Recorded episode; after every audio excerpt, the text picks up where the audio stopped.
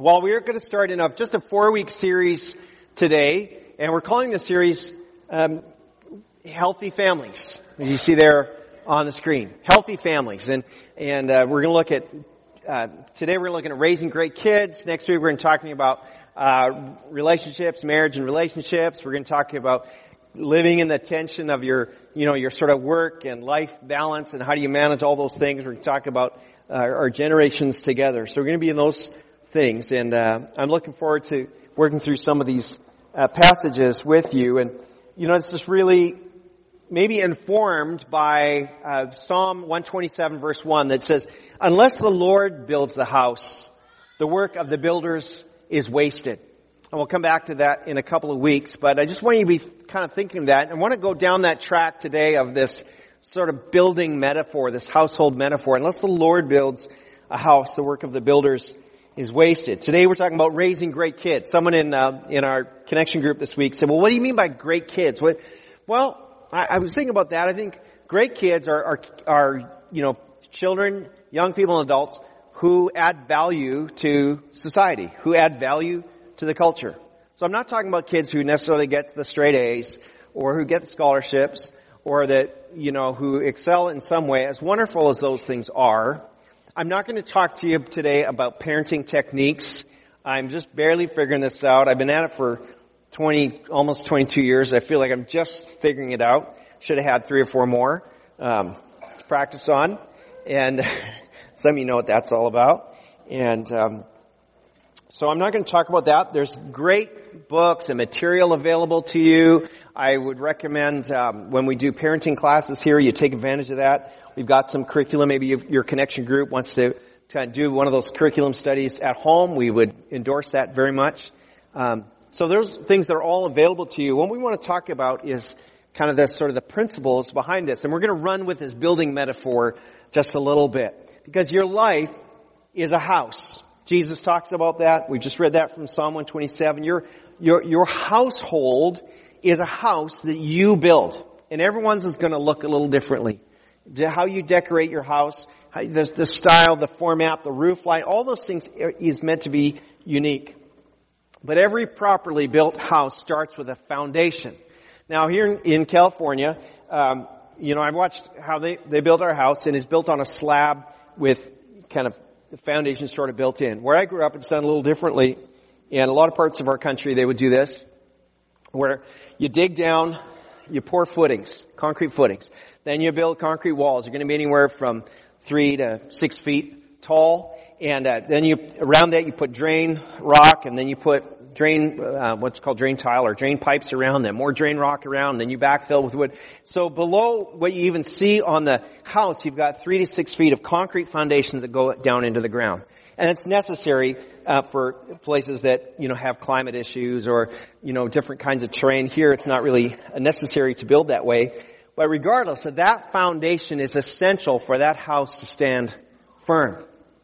And um, so that's the first kind of thing we're going to get to. And, and uh, to do that, I want to take you way, way back in history, three and three and some, three and a half thousand years or so, back to a guy named Joshua. Now Joshua was, um, if you know an old song, Joshua fought the Battle of Jericho. He's the guy that led the Israelite people uh, from their kind of wilderness experience into what was called the Promised Land, the land that God had prepared for them uh, what would be, you know, essentially Israel today.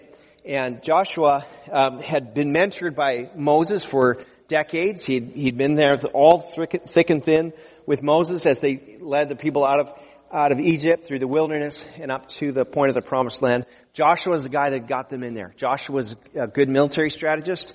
He was a, a strong leader.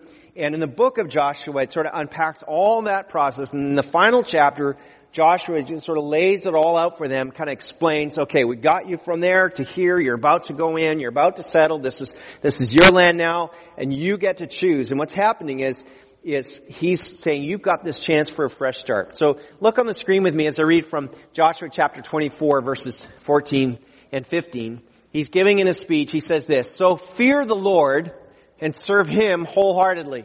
Put away forever the idols your ancestors worshipped when they lived beyond the Euphrates River and in Egypt. Serve the Lord alone. But if you refuse to serve the Lord, then choose today whom you will serve.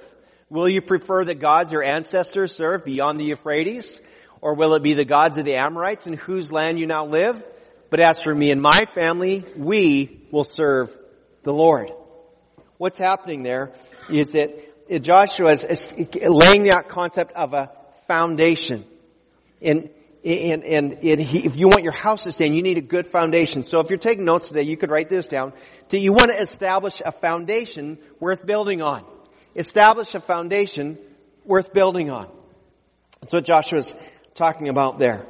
You see, the Israelites had, had witnessed God doing all kinds of, you know, amazing miracles. I, you know, God had provided for them. He'd protected them. He'd led them. You know, but now the question remained is, would they in fact faithfully worship God? Would they? Would they, would they stay with the Lord? See, because was back then, and, and I would say it's in our own way kind of similar today, is they had a, people had a habit of sort of collecting gods and idols and worldviews and ways of worship as they went around. The, the understanding was, or their belief was, well, different idols or gods, idols would represent sort of God type concepts, and they would think, well, this God has jurisdiction over this area, and this God has jurisdiction over this, and this God is the God of the hills, and this God is the God of the valleys, and this God is the God of crops, and this God is the God of weather, and so they think just to cover all our bases and make sure we kind of just, you know, hedge our bets, we're just gonna worship them all. Just take them all in and so that, so that everything will kind of work out, hopefully. That was kind of their belief. And that, some of that had apparently happened with these people over the centuries. And, um, then you have God coming along and God reveals himself as the one true God, the one and only God, the God who created all things, right? The, the, the Lord of heaven and earth, the, the Lord of all that heaven and earth contains and, and there's no need to worship idols or false gods because, well, there is only one God and there's only one to worship and, and God has jurisdiction over all these things that we've talked about.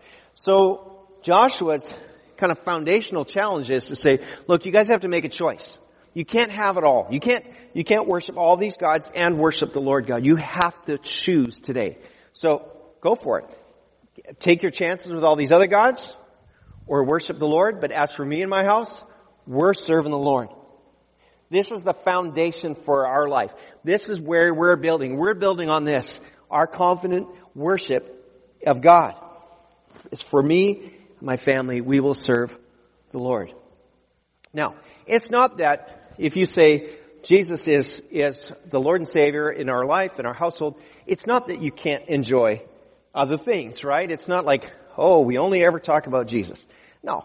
You, there's, entertainment and there's sports and there's music and there's comfort and there's things that you value, hobbies and so on. You know, it's, it's kind of an exciting time in the NHL because we're just finishing the season and it's like the playoffs start this week. Well, that's, you know, you might hear me refer to that once or twice if the Sharks manage to get past Anaheim in the first round of the playoffs. It started falling apart in the last six games, but Won't talk about that here. But you see, my point is that this, like, there's more to life. I, I don't just talk about Jesus all the time. Um, although Jesus does prefer hockey to anything else. But my, my question is this, what's the foundation of your life? Right? Is Jesus the foundation? Or is it money? Or is it success? Or, or is it sports? Or is it your hobbies? Or whatever? And that's the question. I'm not talking just what you claim is your foundation. Oh yes, you know, God's number one in our life. You know, what you value is your foundation, right? You can't say God is most important, but then you, you know, you make everything to do with following Jesus kind of one option among many. Right? You, you know that children will pick up very quickly and grandchildren, I'm speaking to the various generations today, they pick up on our values very quickly for better, for worse. Um, you know, we say it's more caught than it's taught. You can say this, but if you're living like this, they know that this is what's true. This is what's valuable to you. And, you know, I'm amazed. I have two sons and I, am amazed at, at what they've observed about my life and my values. Some of it good, some of it not so good. And, and you know, we've had some of those conversations about, well, you said this, but you did this. Like, ah, oh, you know, and that's hard. That's hard to hear that. But the reality is, you know, our, our foundation becomes very obvious to our, to our children. So, if we're going to raise great kids or great grandkids or nieces or nephews, Think of it this way. You need to make, you need to make Jesus at home in your home. Make Jesus at home in your home. It needs to be like Jesus would be comfortable there. Right? So things like praying at meals. Have, have, say table grace. Take turns doing that so your children learn to pray out loud in front of other people.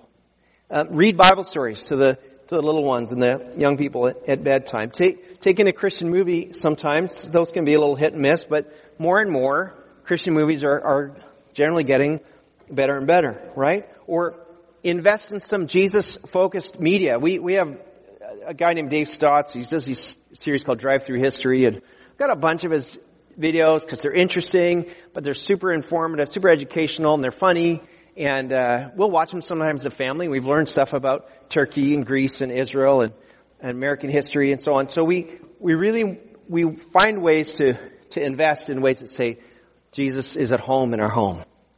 Now, every suburban house, like like the house I live in, is built in a neighborhood, right? So uh, we would might call it a village, and the same is true of the household of your life.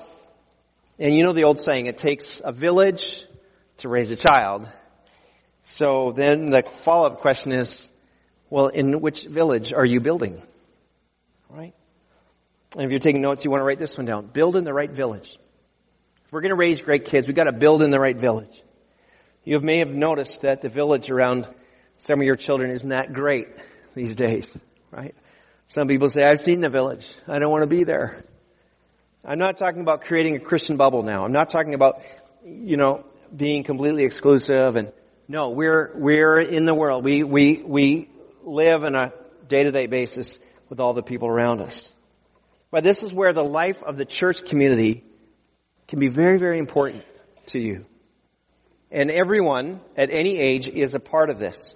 Not, not just those of you who are actively raising children right now. If your children are grown, you don't stop, you know, praying for them and influencing them. Uh, if you've been blessed with grandkids, well, the prayers just carry on all the more, don't they? Uh, if you've been, um, you know, blessed that, that, that your children are, are growing, your parenting doesn't stop just because they're adults. They still need you and they need your support and your encouragement and your prayers and their, your advice if they ask for it. I'm learning and um, they, they might want your money. Um, careful in that one, right? Uh, but your influence in life stays connected with them. So to do this, I just want to look at the the childhood of Jesus. How Jesus' parents raised him. So Jesus, the Son of God, was born to the Virgin Mary. Mary's husband was named Joseph. So Jesus' earthly parents are Joseph and Mary.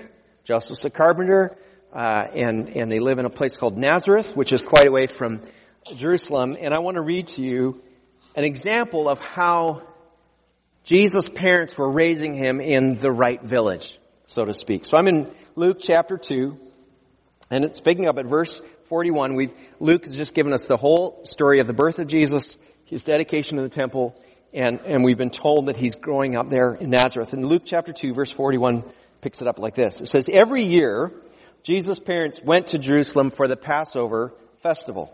And when Jesus was 12 years old, they attended the festival as usual. After the celebration was over, they started home to Nazareth, but Jesus stayed behind in Jerusalem. Any of you kids ever ditch your parents?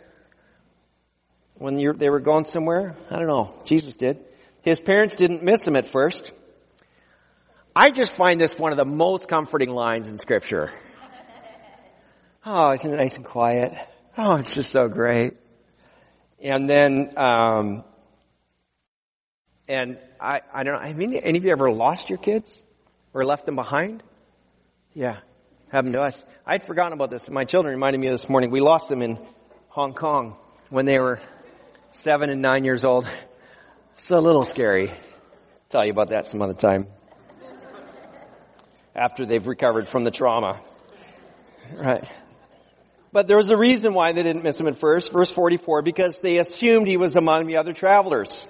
But when he didn't show up that evening, they started looking for him among their relatives and friends. They are good parents. Verse 45, and when they couldn't find him, they went back to Jerusalem to search for him there. Three days later, they finally discovered him in the temple, sitting among the religious teachers, listening to him and asking questions. All who heard him were amazed at his understanding and his answers.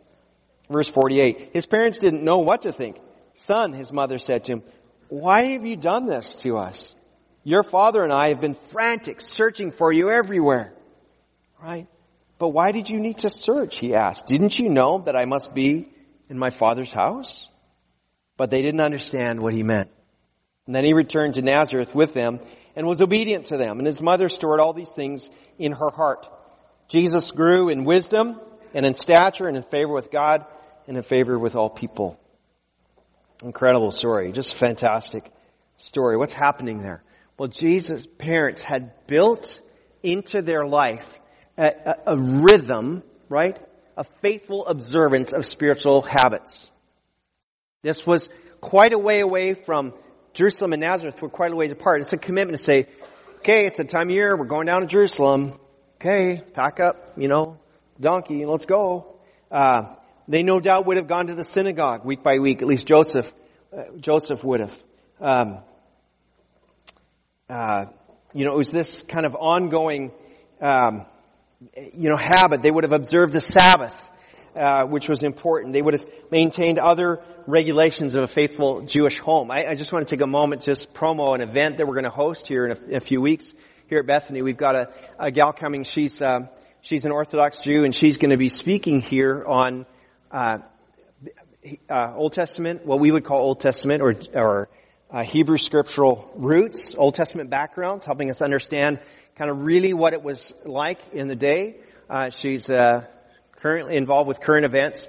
Right now, she's a very engaging, uh, interesting speaker. Her name's Sandra Barris, and she'll be here Thursday, May 3rd. I would love if you can uh, be a part of that. It'll be a really interesting evening if you want to get a sense of what was it really like in the Bible times. She's got a good grasp of that. So, so consider coming to that May 3rd.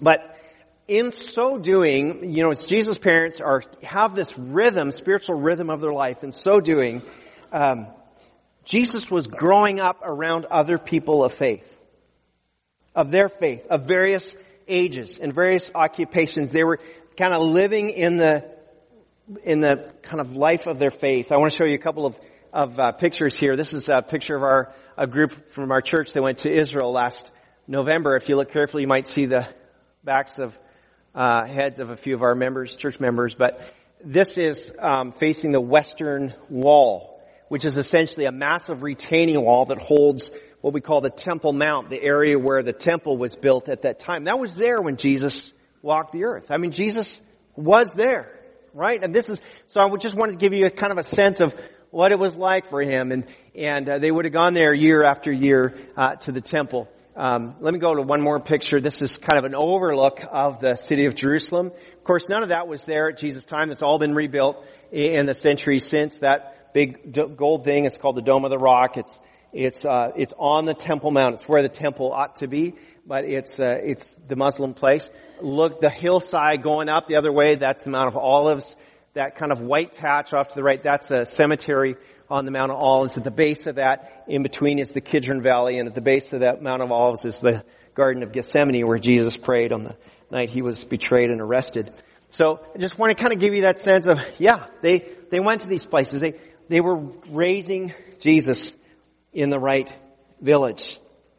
And, you know, it takes intentionality to do this, to raise children like this. Some of you you know, make the investment of getting your kids or your grandkids to camp every summer or, or you get them on a missions trip every year. Or some of you make sure you're here in church every week. Or, you know, when I was a kid, my, in my youth particularly, my parents got us to a family camp every summer and I didn't realize at the time, but that really is formative for me in my spiritual life. Something I wish I'd kind of thought to do with my own sons. If, if you aren't even, you know, if you're not actively raising children now in your own life, you're still in the village. Here, you're part of the village, right? And that includes things like, you know, nursery. Got people who, who maintain our nursery and Sunday school and, and Awana and our kids summer blast and, and our youth group and mommy and me. And, you know, I've watched some of you as you serve in those places. I mean, you're well past raising your own kids, but you're investing the lives of the children that we have here, right? You are part of the village that's raising these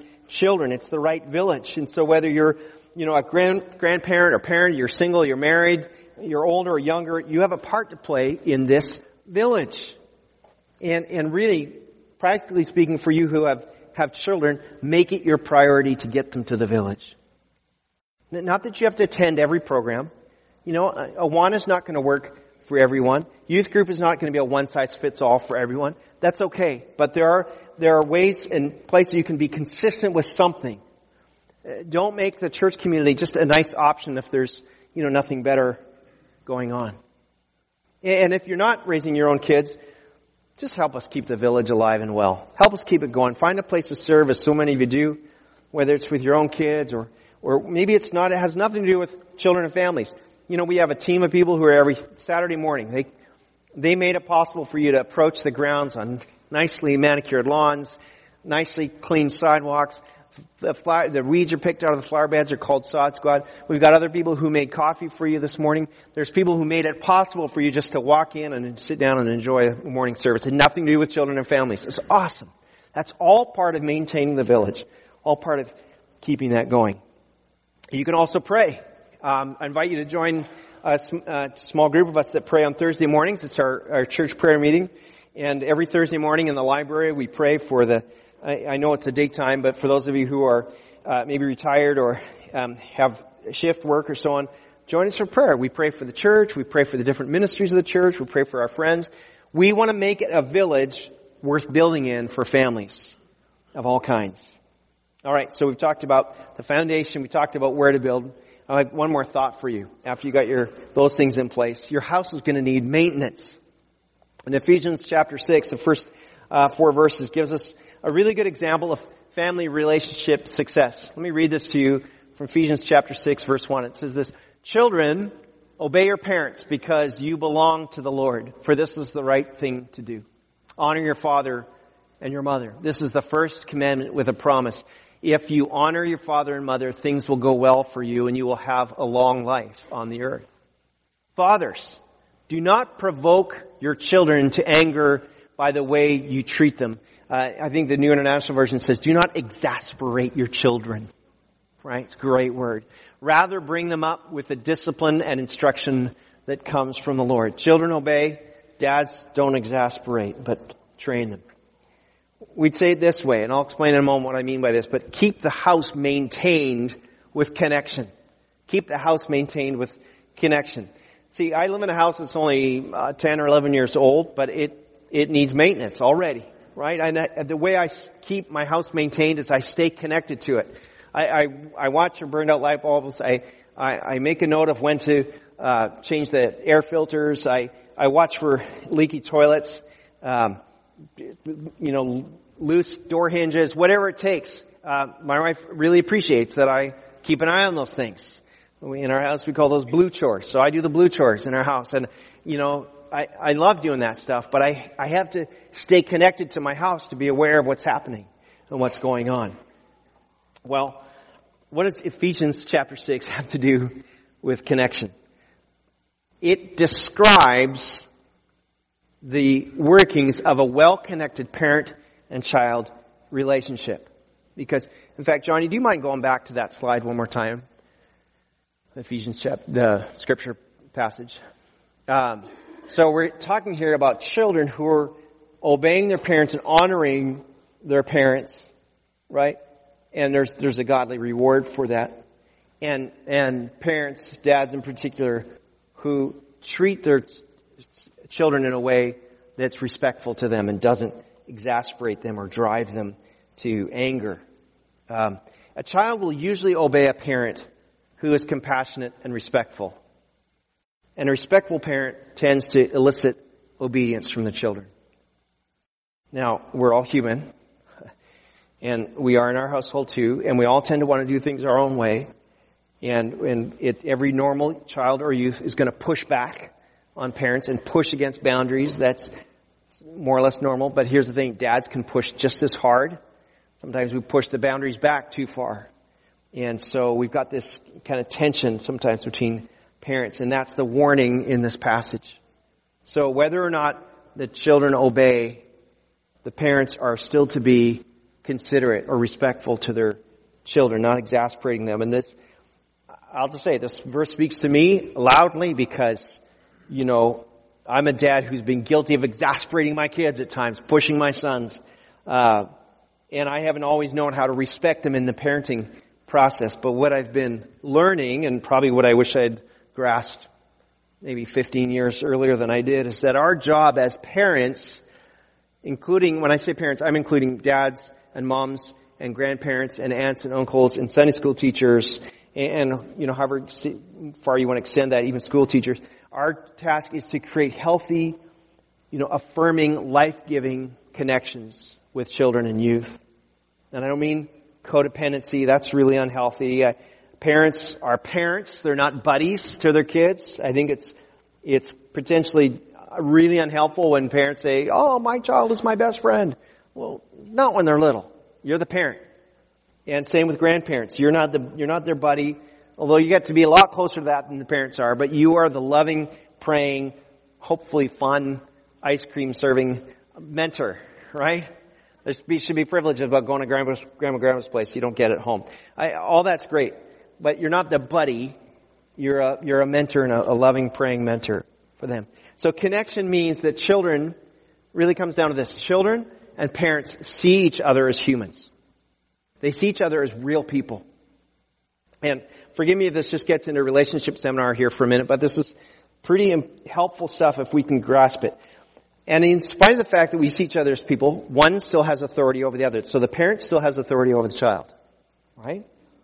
And I thought wrongly, I thought for many years that the parent's um, job is just to exact compliance out of the child. Just get them to obey no matter what. No questions asked. Whatever it takes, you get them to obey, bottom line, and, that's how it goes. But here's what I've discovered, that if a child only complies with dad or mom's demands, um, they may throw off all restraint when they have some greater freedom in their life, when they're out on their own. And now you've got a real problem on your hands.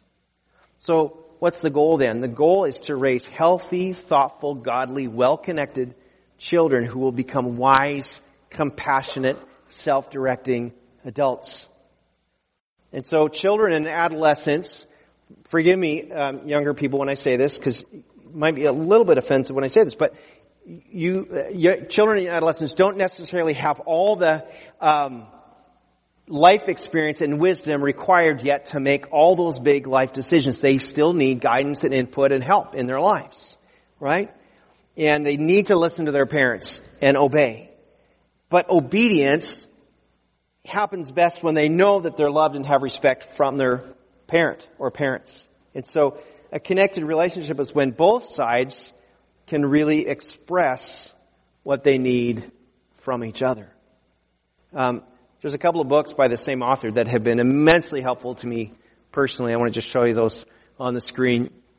One's called Keep Your Love On. It's all about, really about relationships and creating healthy connection and, uh, and, and just be learning to be powerful enough to be able to express your needs in your relationship.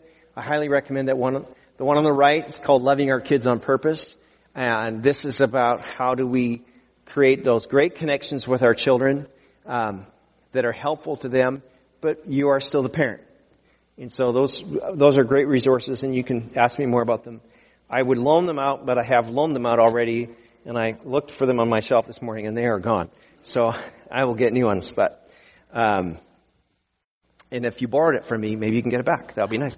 Uh, Look, the best thing a parent can do is pursue a relationship connection that says, I respect you as a human, even though it's my duty to apply guidance and direction to your life.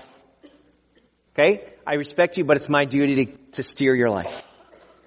And the best thing a young, a child or young adult or a youth can do is to pursue a relationship connection with a parent that says, I feel heard, and I, I can see you're concerned about my well-being, and therefore I will trust your guidance and direction or correction or discipline or help in my life. When we get that two-way relationship right, it still acknowledges the parent is responsible for the child. The child will obey because they're getting cared for and respected by the parent. And our pursuit then is connection that steers adequately, not just compliance so the child does what, whatever is commanded. Well listen, you gotta remember that in all this discussion, everyone in the equation is human. Everyone's human. We all want our own will. We all want our own way.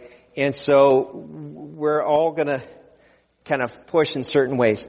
And, and here's what's kind of reassuring to me. Just as we sang about the grace of God, just as we sang about you're a good, good father, it's who you are, it's who you are, and I'm loved by you, it's who I am.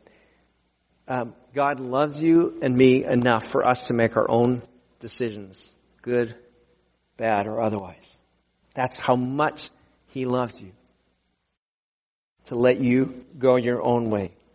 And God even loves, those of you who are parents, actively raising young children, God loves your kids more than you ever could.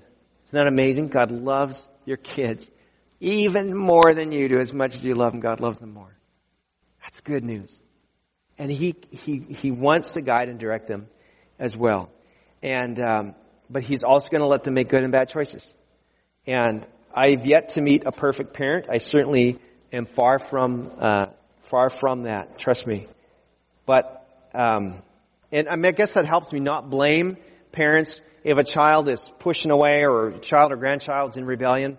I don't blame a parent or grandparent because, hey, we all get to make our own choices.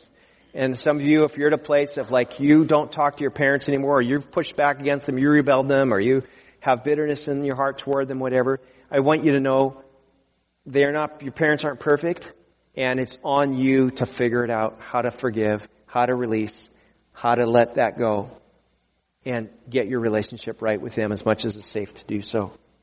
Okay? Um, and it's hard. It's hard when we have to let people go their own way. But I think it's just the amazing goodness of God that He, He loves us so much, even though we push back and though we rebel. Rebellion, it's like, we, we call it sin. And, and Romans chapter 5 verse 8 it says this, that God showed His love this way, that while, while we were still sinners, Christ died for us.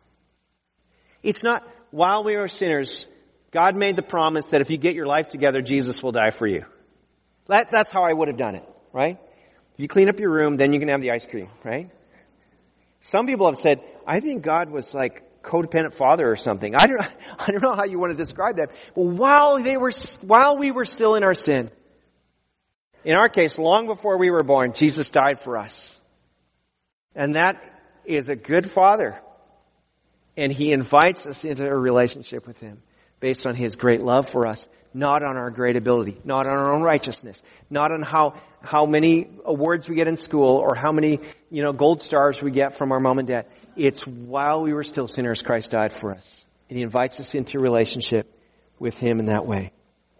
And so, it's like this. If you talk about a relationship connection, God says, I want to have a relationship connection with you, and here's the part here's how far I can go. I can go all the way to the point of giving you my son Jesus, who's going to die, die for your sin in your place.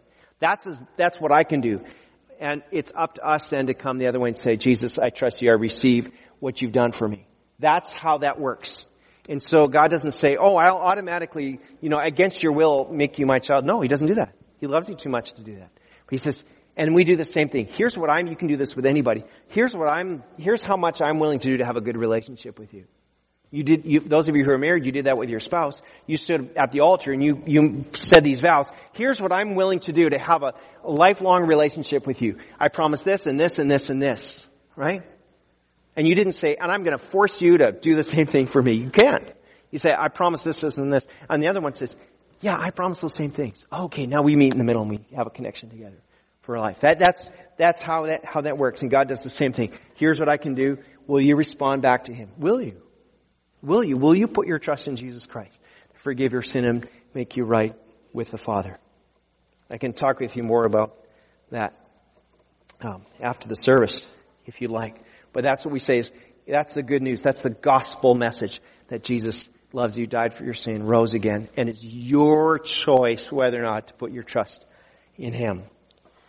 Well, we're going to raise great kids in our home, in our extended families, in our church, right, in our village, three things. Got to have a foundation worth building on, build in the right village, and, and maintain through good connection. Let's pray together.